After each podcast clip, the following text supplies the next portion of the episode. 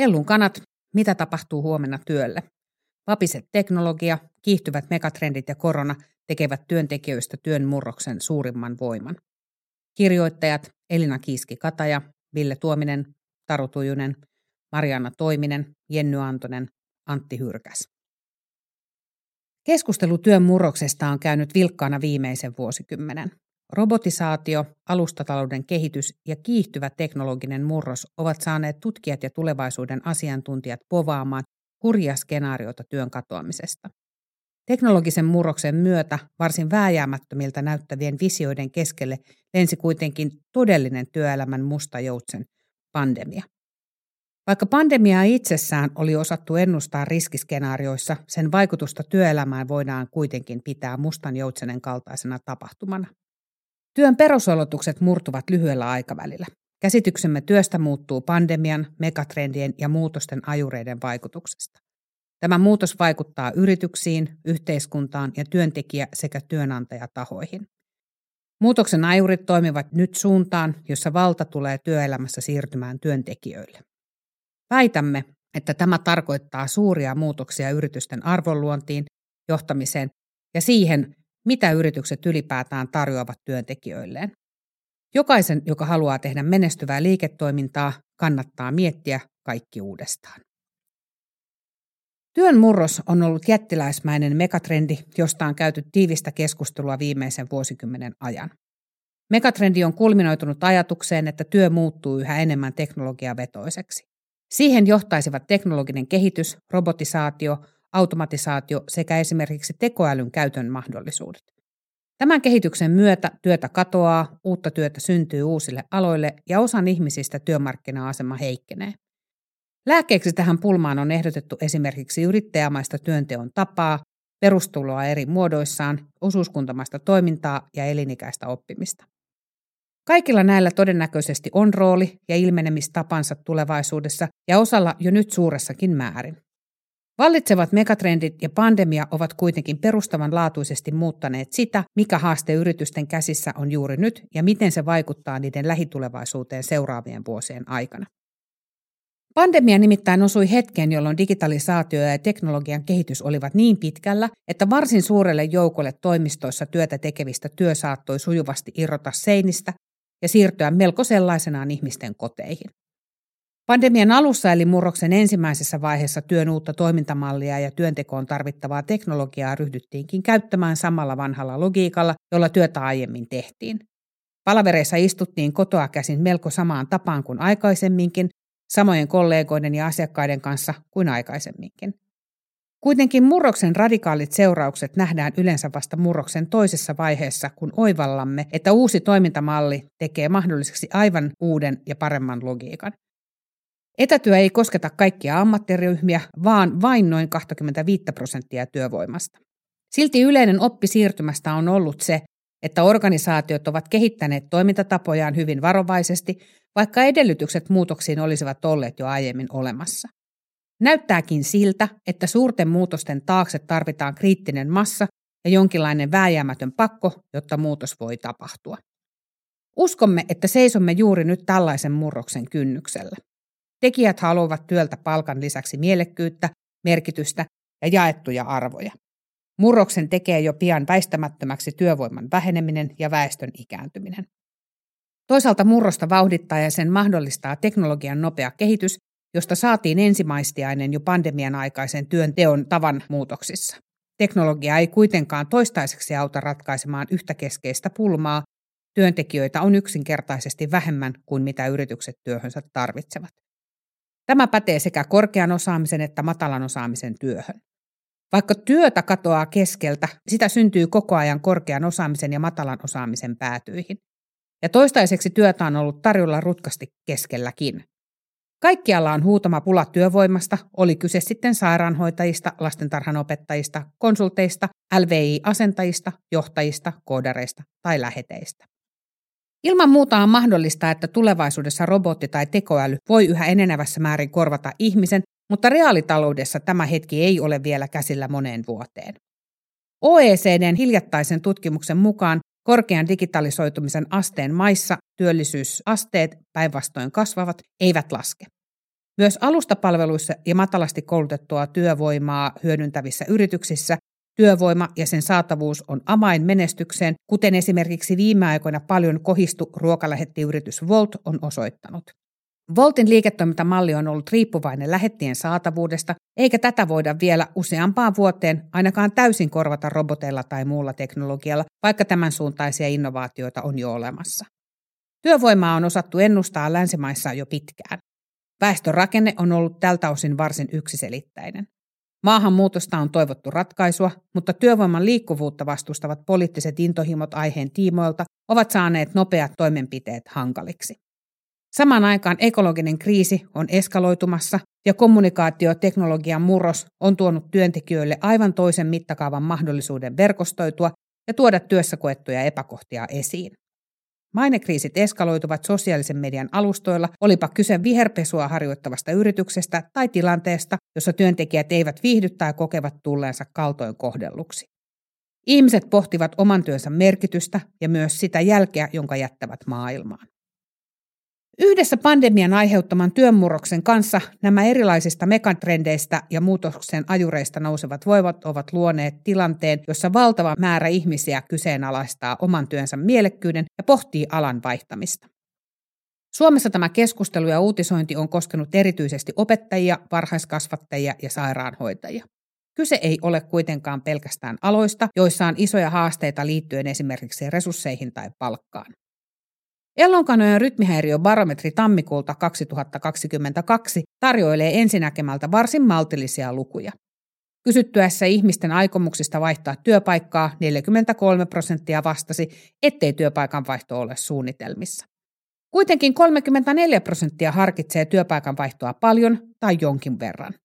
Kokonaiskuvaa katsottaessa käy ilmi, että työpaikan vaihtoa ainakin jollakin tasolla pyörittelee peräti 54 prosenttia suomalaisista. Kun tästä joukosta kiinnitetään katse pääkaupunkiseudulle, jonne suuri osa työvoimasta on Suomessa keskittynyt, pohtii peräti 41 prosenttia työpaikan vaihtoa paljon tai jonkin verran. Ja 59 prosenttia, kun mukaan lasketaan asiaa, myös vähän päässään pyörittelevät.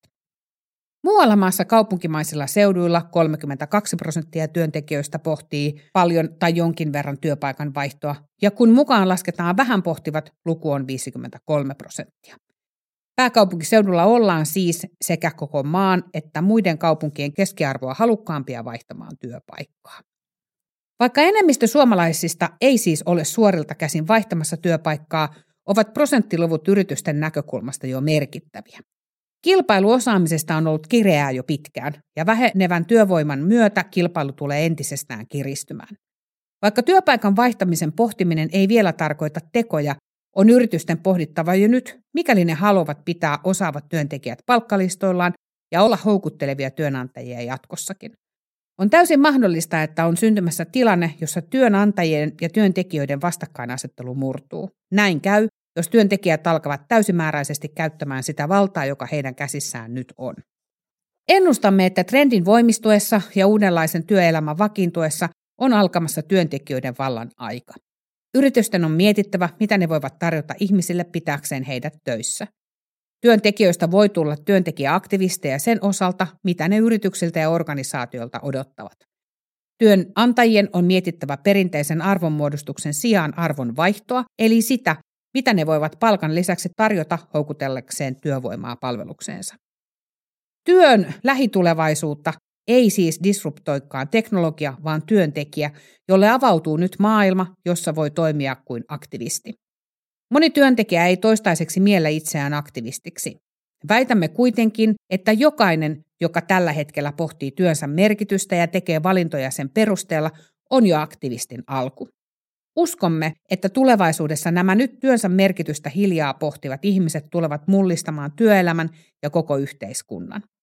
Arvojaan seuraamalla ja työnantajat arvoperusteisesti valitsemalla he nimittäin toimivat aktivisteina. Voi olla, että nämä teot ovat yksittäisten ihmisten hiljaisia tekoja. Voi myös olla, että ne kumuloituvat ja kasvavat kollektiiviseksi voimaksi. Menestyvillä yrityksillä on joka tapauksessa vain yksi mahdollisuus. Tarjota työntekijöille vaihdossa sitä, mitä työntekijät haluavat, eli aitoa arvoa.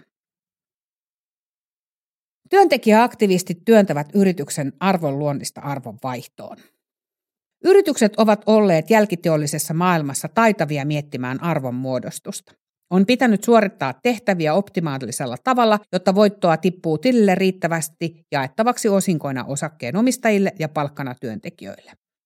Arvonmuodostuksessa ja työntekijöiden houkuttelussa on voinut pärjätä laskemalla riittävästi ja optimoimalla. Palkka on ollut työn arvon mitta, jota kaikki ymmärtävät.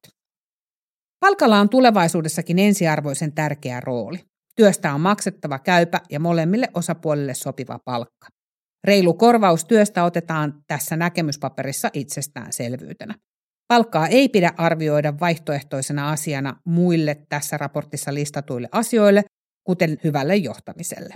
Ilman kunnollista korvausta ei ainakaan ole työntekijöitä. Myös Ellunkanojen rytmihäiriöbarometri 2022 työstä todentaa asian.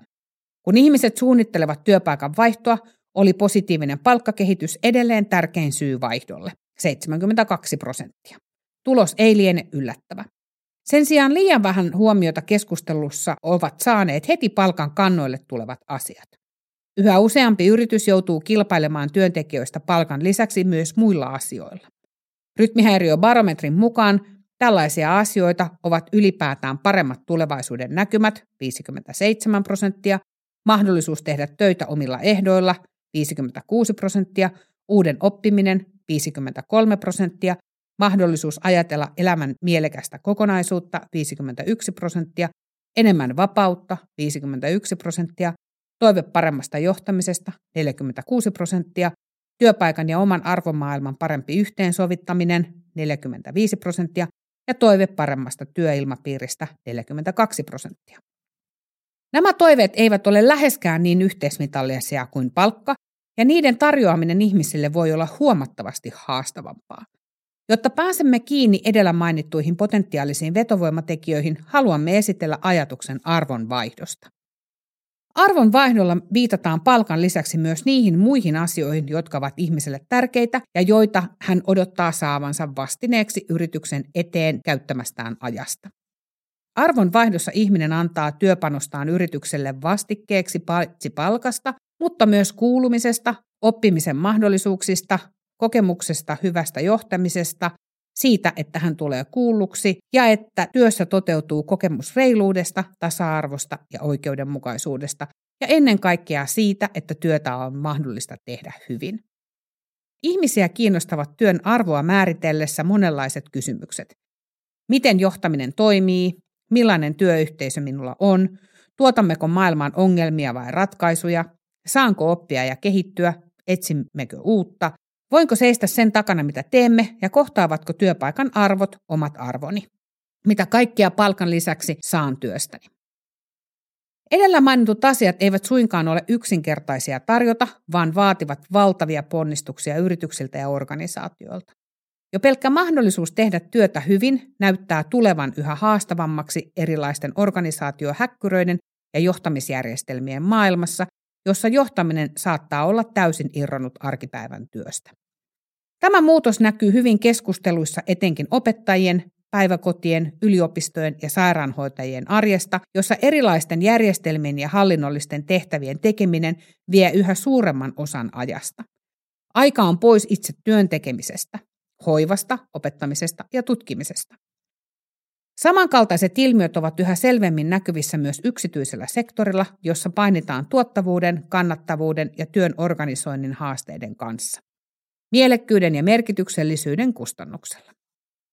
Mikäli yritys haluaa pitää työntekijänsä ja saada heitä vieläpä lisää, on pakko paneutua siihen, miten arvoa vaihdetaan työntekijän kanssa. Vaihtoarvon luominen ytimessä ovat palkan lisäksi johtaminen, merkitys, kulttuuri ja työnantajamielikuva. Niitä on huomattavasti vaikeampaa yhteismitallistaa kuin palkkaa. Silti niihin on panostettava yhtä paljon kuin palkkaan. Yritysten menestyksen edellytys ovat kuitenkin edelleen ihmiset. Jokainen yritys tarvitsee nyt ja vielä useiden vuosien ajan taitavia, työssään hyviä ja fiksuja ihmisiä, jotka osaavat sen, mitä ovat tekemässä. Kun työntekijöistä on vuosivuodelta enemmän pulaa, ovat yritykset kiperän pulman äärellä. Miten arvonmuodostuksesta siirrytään arvon vaihtoon? Häijyjen ongelmien maailmassa johtamiseen ei ole hopealuotiratkaisuja. Klassinen näkemys on ollut, että työvoiman saatavuus kasvaa lineaarisesti samaa tahtia työstä maksettavan korvauksen kanssa. Näin palkkatasot ovat hakeutuneet tasolle, jolla kutakin osaamista saadaan houkuteltua tarvittava määrä. Nyt työmarkkinoilla ollaan päädytty ennätysajassa korkeasta työttömyydestä laaja-alaiseen työvoimapulaan. Mikä muuttui ja miten johtajien tulisi reagoida muutokseen?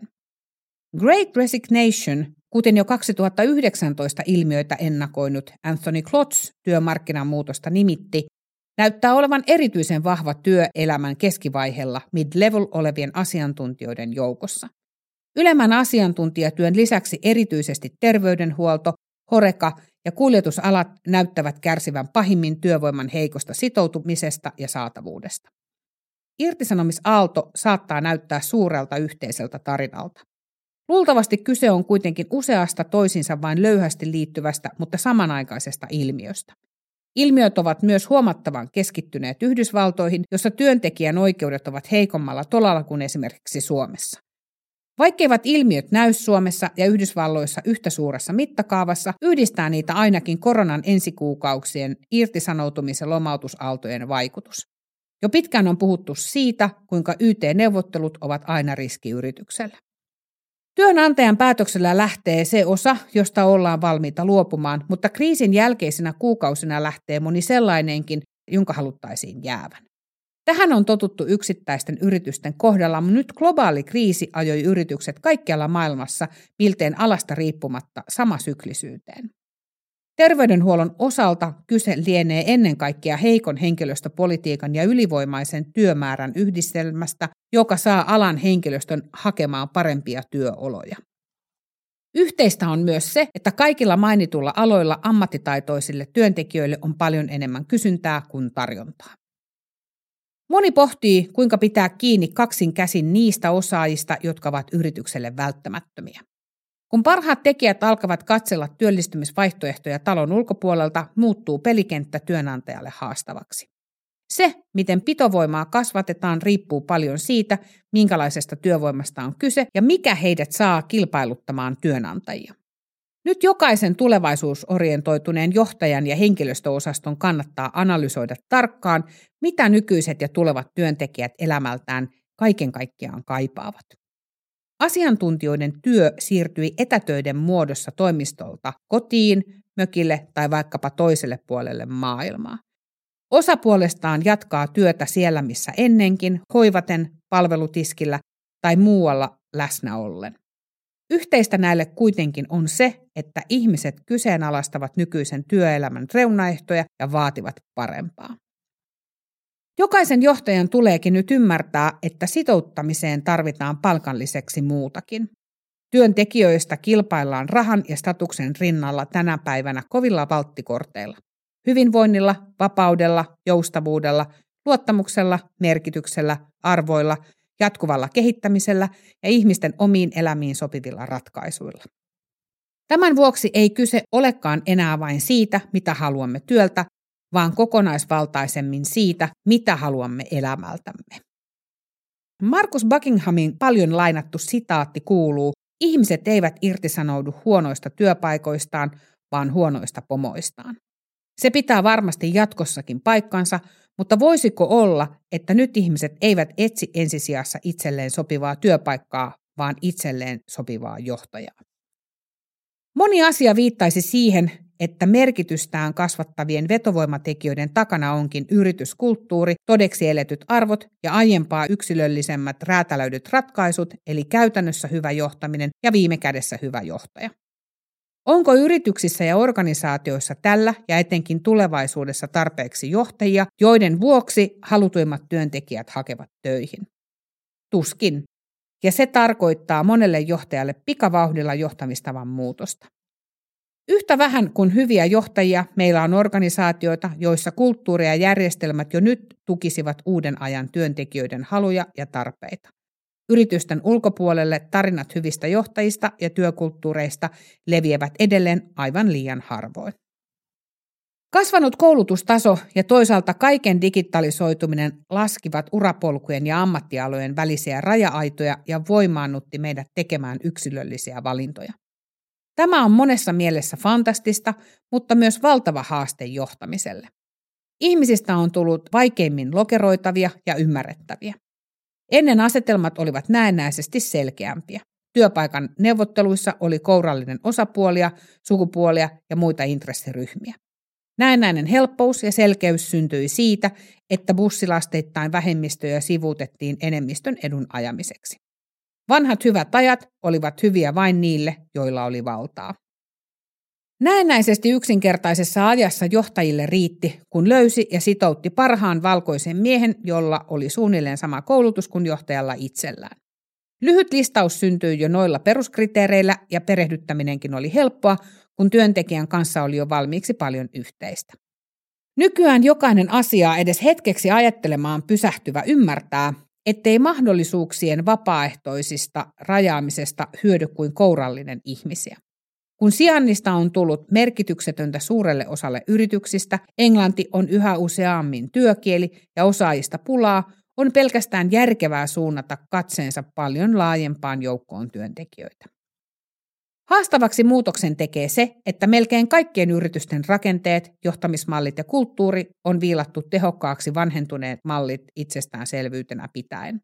Luovista työpaikoista voi ja kannattaa ottaa oppia, mutta näillä eväillä ei vielä pääse perille. Luovien alojen ratkaisut osoittavat, että vanhoihin muotteihin sopimattomillekin on luotavissa taloudellisesti jopa erittäin toimivia ratkaisuja. Nyt on aika tunnistaa se, että vapauttamalla muutkin kuin luovat nerot heille sopimattomista raameista saadaan parempaa elämää ja bisnestä. Day, diversity, equality, inclusion ja vokekulttuuri ovat rytmistelleet kahvipöytien ja mielipidepalstojen aiheeksi nauroskelun ja närkästyksen siivittämänä. Johtien kannattaa kuitenkin niellä ivallinen hymy ja alkaa katsoa näitä keskusteluja mahdollisuuksina. On iso määrä äärimmäisen kyvykkäitä tekijöitä, jotka ahdistuvat joka päivä syrjivistä käytännöistä. Tämän suuren osaajien puoli saa käyttöön, kunhan vaan luopuu hyödyttömistä syrjivistä tavoista, rakenteista ja ennakkoluuloista. Ei ole helppoa rakentaa työkulttuureja uusiksi, mutta se on viisaampaa kuin kaataa rahaa jo homelta haisevan epäreiluuden muutamaan lisävuoteen. Uutta työkulttuuria ei ole mitään syytä rakentaa tehdastyön lähtökohdista. Esimerkiksi kahdeksan tuntisen työpäivän tai seitsemän ja puoli plus 30 minuuttia lounas, peruste tai sitä korvaamaan ehdotettu kuusituntinen päivä tulevat ympäri vuorokauden pyörivien tehtaiden vuorosuunnittelusta. Miksi kolmasosa vuorokaudesta olisi optimaalinen pituus ajatustyöläisen työajaksi? Vain häviävän pieni vähemmistö kykenee ylläpitämään suoritustasoaan korkeana niin pitkään. Miksei 80 prosentin työaika olisi normi, jonka nostamisesta voi halutessaan neuvotella, jos arvostaa rahaa enemmän kuin vapaa-aikaa? Miksi yritysten kannattaisi panostaa ajatustyöläisiä tekemään enemmän kuin mihin ne laadukkaasti kykenevät? Ja miksi me niin herkästi ajattelemme, että 100 prosentin työajalla oleva olisi jotenkin sitoutuneempi ja siten yritykselle arvokkaampi? Ylipäätään on paljon mielekkäämpää osallistaa työntekijät luomaan heille sopivaa ja yrityksille tuottoisaa uutta normaalia. Johtamisen suurin muutos liittyy poisoppimiseen. Jos onnistumme jättämään vanhat itsestäänselvyydet historiaan, voimme rakentaa tässä ajassa toimivan johtamisen mallin kuuntelemalla, analysoimalla ja tarttumalla käsillä oleviin mahdollisuuksiin ennakkoluulottomasti. Mitä useammasta perusteettomasta poissulkemiskriteeristä luovumme, sitä paremman neuvotteluaseman itsellemme luomme. Ne johtajat, jotka eivät pysty muuttumaan ja uudistumaan, jäävät käymään huutokauppaa 60 tunnin viikoissa työskentelevistä burnoutin partaalla jatkuvasti keikkuvista uraohjuksista. Muuttumaan kykeneville uuden ajan johtajille ovat parempia kollegoita, kanssakehittäjiä ja tuloksentekijöitä sellaiset työntekijät, jotka haluavat elämänsä tasapainoa, huolehtivat hyvinvoinnistaan ja tunnistavat omat tarpeensa. Johtajuudesta on tullut palveluammatti. Parhaat johtajat tekevät työllään palveluksen itselleen, yritykselleen ja työntekijöilleen ja myös maailmalle. Työnantajan mielikuva ei voi perustua mielikuville. Työnantajan mielikuvalla on yhä enemmän merkitystä yrityksille, kun ne yrittävät houkutella työntekijöitä. Työnantajan mielikuvaa ei kuitenkaan voi rakentaa mielikuville. Sen sijaan läpinäkyvässä jatkuvan kommunikaation maailmassa sen pitää perustua aidoille teoille ja toiminnalle, jotka organisaatioissa toteutuvat arkisessa työssä. Työpaikan käytävä keskustelut siirtyvät yhä nopeammalla tahdilla ulos organisaation seinien sisältä sitä mukaan, mitä olemattomammiksi seinät käyvät. Organisaatioiden väärinkäytöksiin, epäreiluun työntekijöiden kohteluun tai arveluttavaan toimintaan liittyvät asiat päätyvät ihmisten tietoon, sosiaalisen mediaan, keskustelupalstoille ja sieltä laajemmin perinteisen median otsikoihin. Työnantajia arvioidaan nykyään lähes tulkoon kuin ravintoloita. Yrityksen julkisen tarinan on oltava yhteneväinen sen sisäisen maailman kanssa, mikäli organisaatio haluaa aidosti rakentaa hyvää työnantajamielikuvaa. Kun yritys toimii hyvin sisäisesti, se näkyy ja kuuluu myös työnantajan mielikuvassa ja yrityksen brändissä. Työnantajan mielikuva on lopulta brändi. Siksi siihen pätevät hyvinkin samat säännöt kuin minkä tahansa brändin rakentamiseen. Menestyäkseen yrityksen brändistä täytyy välittyä merkityksellisyys ihmisten elämässä, kyky dialogiin ympäröivän maailman kanssa, kyky muuttua maailman mukana, samojen arvojen jakaminen tärkeimpien sidosryhmien kanssa ja sellaisen maailman rakentaminen, jota ihmiset haluavat olla mukana rakentamassa. Työnantajan mielikuva ei ole tyhjiä sloganeita tai markkinointia ilman sisältöä. Vain aidosti todeksi eletyt asiat selviävät radikaalin läpinäkyvyyden ja nopean kommunikaation maailmassa. Työnantajan mielikuvan näkökulmasta parasta tyyritykselle ovat ihmiset, jotka puhuvat siitä aidosti hyvää.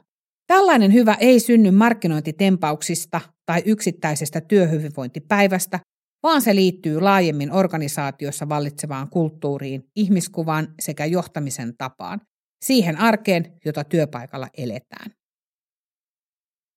Iso kuva, mitä horisontissa häämöttää. Yhdeksästä viiteen toimistotyön ympärillä rakennettu työn ekosysteemi murtuu. Sen myötä hybridityön yleistymisellä tulee olemaan iso merkitys työhön, jos ei vielä ensi vuonna, niin vähintäänkin keskipitkällä aikavälillä. Hybridityö vaikuttaa toisaalta työn tekemiseen muutoksena ja toisaalta kokonaisena yhteiskunnallisen ekosysteemin muutoksena ja ansaitsisi kokonaan oman raporttinsa. Sen myötä nähtävissä voi pitkällä aikavälillä olla massiivisia muutoksia ihmisten liikkumisessa ja liikennevirroissa, palveluiden sijoittumisessa, kaupunkien rakenteissa sekä sosiaalisessa kudoksessa. Tässä raportissa kuitenkin keskitytään työnmuroksen, erityisesti työntekijöiden ja työnantajien suhteen muuttumisen näkökulmasta ja siihen, mitä se yritykseltä vaatii. Työntekijöille työn murros mahdollistaa näkökulman muutoksen omaan työhön. Asiantuntijatyötä tekevä ihminen voi todennäköisesti yhä paremmin hyödyntää osaamisensa markkina-arvoa ja tehdä erilaisia valintoja, joilla on vaikutusta elämään kokonaisuutena. Matalapalkkaisilla aloilla muutos taas voi merkitä mahdollisuuksia etsiä toisenlaisia töitä, laajempia valinnan mahdollisuuksia ja palkan kilpailuttamista. Esimerkiksi palvelualoilla kilpailutyövoimasta on erityisen kovaa. Siksi etenkin näillä aloilla on syytä kiinnittää huomiota kokonaisvaltaisesti työn houkuttelevuuteen. Palkalla on voitava elää säällistä elämää ja houkuttelevia ovat ne tahot, jotka voivat tarjota kilpailukykyisen palkan lisäksi myös ihmisiä houkuttelevaa hyvää työkulttuuria. Lyhyellä aikavälillä kaikkein olennaisinta yritysten näkökulmasta on löytää niitä keinoja, jotka tekevät yrityksistä kiinnostavia työnantajia. Pitkällä aikavälillä yritysten kannattaa kiinnittää huomiota globalisaation suuntaan ja tulevaisuuteen. Pandemia saattaa juuri nyt kääntää globalisaation mittareita taaksepäin, mutta pitkällä aikavälillä etä- ja hybridityö toki laajentaa valtavasti mahdollisuuksia löytää osaajia ympäri maailmaa. Monet tämänhetkisistä työn tekemisen rajoitteista ovat oikeastaan samantyyppisiä kuin ne asiat, joilla etätyön vaikeutta aikaisemmin perusteltiin, kulttuurisia ja arkisia toimintatapoja. Työntekijäaktivistien puolesta toimii nyt monta isoa trendiä. Pandemia haastaa totuttuja toimintatapoja. Ikääntyvä väestö vähentää työikäisten osaajien määrää. Kommunikaation murros on tehnyt organisaatioista läpinäkyviä. Kun kilpailu osaamisesta kovenee, siirrytään henkilöstökokemuksen johtamisesta ihmisten elämän kokonaisvaltaiseen huomiointiin.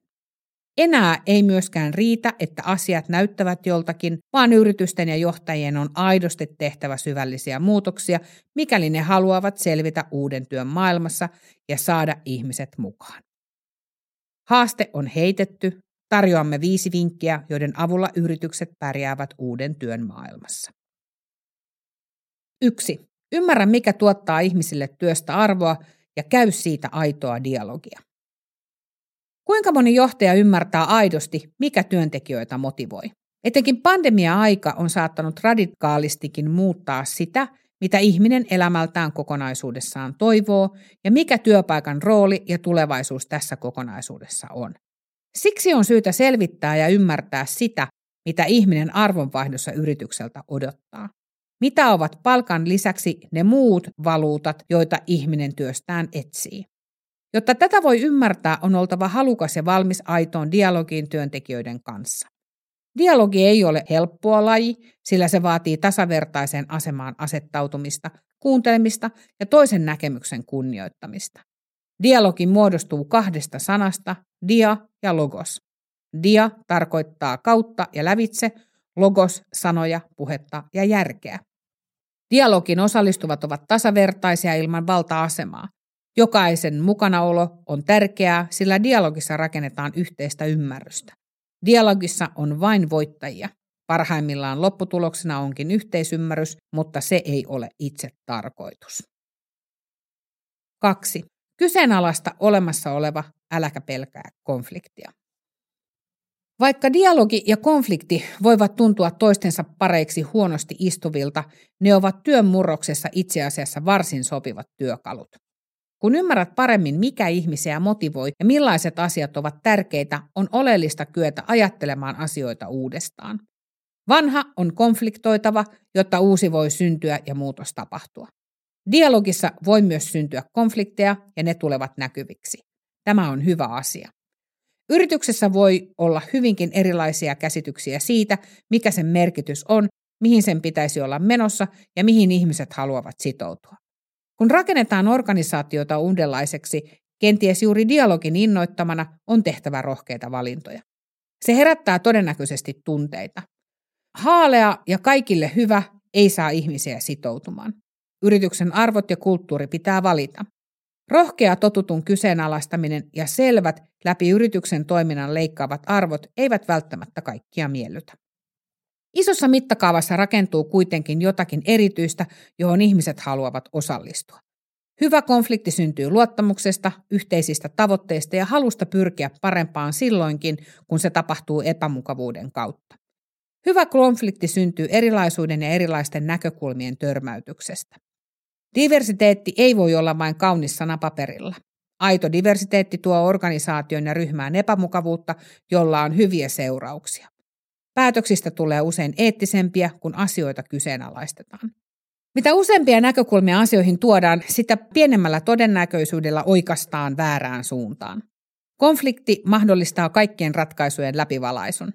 Päätökset tehdään laajemman ja monipuolisemman tiedon varassa, kun konfliktointi ja keskustelu on tervetullutta. Konfliktointi voi siis mainiosti olla dialogin lisäksi erinomainen käyttövoima yrityksessä. Kolme. Elä valittuja arvoja todeksi arjessa, sillä vain niin voi syntyä kestävä organisaatiokulttuuri. Monessa yrityksessä ja organisaatiossa on kyllä määriteltyjä arvoja, mutta niiden tuominen arkeen unohtuu helposti. Vain arjessa todeksi eletyt arvot ovat sellaisia, jotka aidosti vaikuttavat kestävän ja houkuttelevan organisaatiokulttuurin rakentamiseen. Arvojen todeksi eläminen näkyy konkreettisissa valinnoissa. Jos arvoissa lukee reiluus, se tarkoittaa epäreiluuteen reagointia. Jos arvoissa lukee ekologisuus, se tarkoittaa epäekologisten toimintatapojen tai tuotteiden kitkemistä. Arvoissa voi lukea myös kova kasvu ja silloin todennäköisesti monet muut arvot väistyvät. Oleellista kuitenkin on, että ihminen tietää, mihin sitoutuu ja kokee, että yrityksen arvot ovat aidosti toiminnan lähtökohta ja johtamisen väline. Samalla työntekijöiden on hyvä muistaa, että työyhteisön arvot eivät tule todeksi, jos niitä ei toteuta itse. Arvonvaihdon maailmassa arvojen määrittely ja todeksi eläminen tulee yhä tärkeämmäksi. Yhä useampi etsii työstä myös merkitystä ja itselleen sopivia arvoja. Siksi arvojen määrittely, niiden todeksi eläminen ja niistä kertominen ovat olennaisia asioita työn murroksessa. Neljä. Työnantaja brändiin pätevät nykyaikaisen brändin säännöt, vain se, mikä on totta, voi näkyä ulospäin. Elämme ajassa, jossa vanhojen eväiden varassa toimivat brändit kaatuvat sitä mukaan, kun kohderyhmien lojaalisuus niitä kohtaan heikkenee. Tämä pätee myös työnantajabrändeihin. Siksi hyvää työnantajan mielikuvaa ja brändiä tavoittelevien kannattaa kerrata menestyvän brändin ydinasiat. Tulevaisuuden menestyvät brändit osaavat kommunikoida merkitystään tavoilla, jotka puhuttelevat. Ellunkanojen rytmihäiriöbarometrin 2020 mukaan 77 prosenttia suomalaisista ajattelee, että kasvavien sosiaalisten ja ekologisten ongelmien takia brändien pitää olla mukana ratkomassa yhteiskunnan suuria uhkatekijöitä. Relevantit brändit tuntevat kohderyhmänsä ja jakavat niiden kanssa samat arvot. Ne ovat määritelleet oman merkityksensä ja ovat uskollisia sille. Merkitys voi liittyä esimerkiksi siihen, minkälaisiin globaaleihin ongelmiin brändi tarjoaa ratkaisuja tai siihen, millä tavalla brändi kiinnittyy kohderyhmän arkeen ja helpottaa sitä. Tulevaisuusyhteensopivat brändit siis onnistuvat lunastamaan paikkansa tarjoamalla ratkaisuja haasteisiin. Tulevaisuudestaan kiinnostuneiden yritysten ja brändien tulisikin nyt katsoa peiliin ja kysyä itseltään, mikä on olemassaolomme tarkoitus? Olemmeko relevantteja vaativan kohderyhmän silmissä? Onko brändimme vastaus maailman haasteisiin vai olemmeko itse asiassa osa ongelmaa? Kun olet brändäämässä itseäsi työnantajana, on syytä muistaa, että vain se, mikä on totta, kestää päivänvalon. Kestävän brändin voi rakentaa vain asioista, jotka ovat aidosti totta, olipa kyse tuotteesta tai yrityksestä työnantajana. Viisi. Kommunikaatio on yrityksen supervoima myös työn murroksessa. Kommunikaatio ei ole jokin irrallinen osa yrityksen organisaatiokaaviossa viestintäosaston muodossa, vaan se on organisaation tapa olla olemassa. Läpi viestinnällistyneessä nopeassa maailmassa muutoksia voi tehdä vain kommunikoimalla. Kommunikaation muutosvoima ulottuu kaikkiin yrityksen tai organisaation ulottuvuuksiin, oli kyse yrityksen suunnan hahmottamisesta ja sinne yhdessä kulkemisesta, johtamisesta, kulttuurin muuttamisesta sisäisesti tai yrityksen ulkoisesta näkyvyydestä. Lyhyesti sanottuna, johtaminen on kommunikaatiota ja sen avulla rakennetaan jaettua luottamusta sekä sitoutumista yhteiseen suuntaan. Kaikki tässä raportissa ehdotetut välineet työn murrokseen edellyttävät sitä, että kommunikaatio ymmärretään murroksen aikaansaamisen työkaluna ja edellytyksenä. Mikäli haluamme ymmärtää paremmin ihmisten toiveita ja odotuksia työlle ja elämälle, se onnistuu vain kommunikoimalla. Mikäli haluamme muuttaa johtamista ja organisaatiokulttuuria, se onnistuu vain kommunikoimalla. Mikäli haluamme, että työnantajan mielikuva kertoo houkuttelevaa tarinaa, sekin onnistuu vain kommunikoimalla. Siksi uskomme, että myös työn murroksessa on kiinnitettävä huomiota kommunikaatioon ja otettava se työkaluksi toivotun muutoksen jokaisella askeleella. Lataa ja lue Ellunkanojen Mitä tapahtuu huomenna työlle raportti osoitteesta www.ellunkanat.fi.